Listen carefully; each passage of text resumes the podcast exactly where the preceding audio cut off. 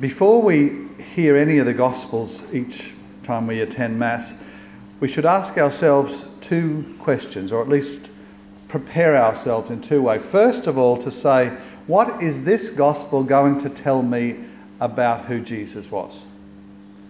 So we're listening with a, a sense of saying, okay, he's a man who showed sensitivity, or he's a man who's strong on this, or um, he has uh, seems to be uh, softer in this approach. The second thing, which perhaps in some ways is a little bit more important, is that what am I supposed to do? Having heard aspects of Jesus' life, how am I supposed to live those out and do something about it? The point, I suppose, of us being here today is to say thanks to God. There's a lot of things that we need to be grateful for, and that's what this gathering is about. But the other thing is to say, when I leave this place today and I confront the world in its in its confusion, in its dilemmas, in the questions and challenges that it poses me, how am I supposed to decide how I live?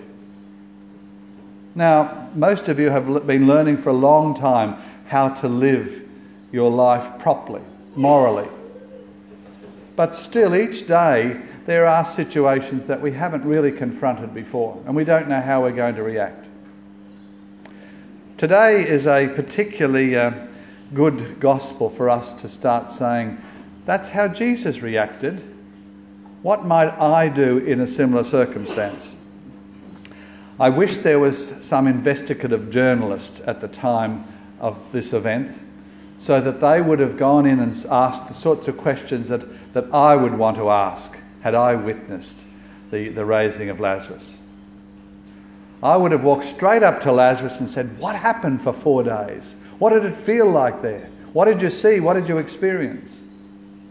I'd also want to ask him, What are you going to do now as a re- reaction to the fact that you were dead and now you're alive? What do you think you'll change about the way you live? It must have been an incredibly profound thing for not just Mary and Martha, but those people looking on to say, this is just the craziest thing we've ever heard. We know about death, we've lived with it for an awful long time. And yet, here we have had an experience of it and gone through that grief, and now he's here with us, alive. I'm pretty sure it's the prayer of each of you here who would have lost somebody very dear to you that they would be here with you again, that you could get back with them again, that, that physical connection with them again. And yet, I'm pretty much 100% certain that it hasn't happened for any of you.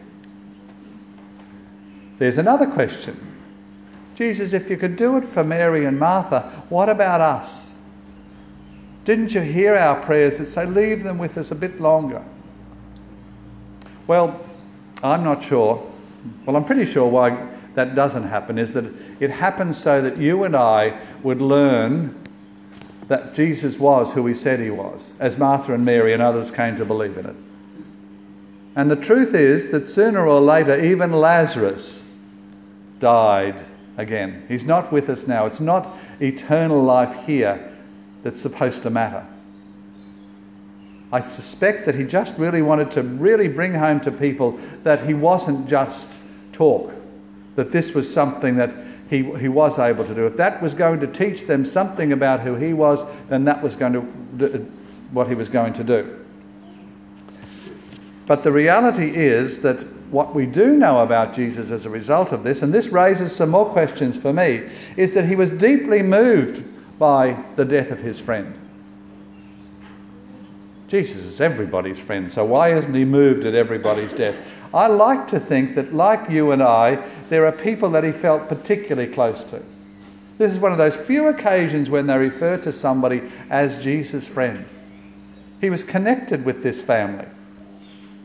Now, if Jesus knew about resurrection, if Jesus totally understood that we would rise again at the last day and be in heaven with the Father. If he totally believed that, why did he get upset? Why didn't he just kind of say, Oh, I know it's going to happen. They don't know, but I do. So I'll just go through this act so as I'll put on the appearance that uh, I don't know. I suspect that, like every one of us, even though you're here believing in resurrection on the last day, even though you understand that the people that we love, who've tried really hard in this life to do the right thing, will be with God in heaven, why do we get upset? Because of that very human connection that each one of us has. Part of us dies when we lose someone close to us. And we need to kind of resurrect our own lives again in some way to get them happening the way they were. How do we live with that loss is the big question. And I suspect, and I want to believe, I do believe, that Jesus himself had that great sense of loss. Or else he wouldn't have been like you and I are. And that would greatly disappoint me.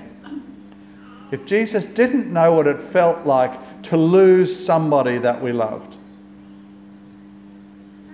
And I believe that through this particular reading he had so many things to do, but one of the things he wanted everyone to know is that he hurt like we hurt. He understood loss and sadness and grief like we do. And then there's that wonderful Martha who is kind of almost resigned to the fact, gee, it would have been nice if you'd been here. But I know that uh, you'll answer our prayer. She doesn't say, My prayer is that he would rise from the dead. She just says, I just know that you'll answer our prayers. You'll comfort us. You'll allow us to accept what it is that is inevitable in life. But he goes further. He wants again to let them know the lesson that he is here for something incredibly important, and that is to let them know that this physical death doesn't really have a hold on anybody. Doesn't mean anything to anyone. It feels like it at the time, but imagine you trying to cope with all of those great tragedies of life, that, that sense of loss that you experience, not believing that there was something greater for us to go to. In the depth of his compassion, the great feeling he had for his friend, he knew then that he had to reveal something more about himself to them so that they would understand. Whoever believes in me will never die. I really need to cling on to that because it's the thing that, that gives purpose to us all. To believe in what he said and to believe in the message that he's given, I won't actually die to the richness of what my life is about. I will keel over at some stage, hoping you'll be sad when that happens, but anyway, you'll get over it. Because you'll say, well, did what he had to do, and uh, this is uh, his time with us is finished. But this is not all about death, because we sang in our opening hymn something about the dying to self. And we're very close to the time when all of this issue of, of resurrection starts to make greater sense. So, in the last two weeks of Lent, I'm hoping that in some way you may get the strength, that courage to push that stone away that has been holding you back from living life to the full. In what way will your life be different from having gone through this journey of Lent? In what way will your life be changed by the remembering again of the resurrection of Christ. Our secret lives and some of the lies that we live have to be freed. We have to unbind ourselves a little, as he suggested to, to Lazarus. Recognize that there is a price to pay for accepting the, res- the, uh, the invitation to be part of this healing that Christ offers. You've been paying that throughout Lent. Hopefully, you've been sitting and doing some really serious thinking. But the wonder of this God that we believe in is that He gives second and third, fourth, and infinite chances to come back again, to resurrect our lives when we thought that all was ended. That is the firm belief that we have. It's a faith, and I cannot prove it to you. But hopefully, you will be saying, by the life that I lead and the things that I've seen, what I've experienced, this makes sense. This gives me hope. This is the reason that I believe.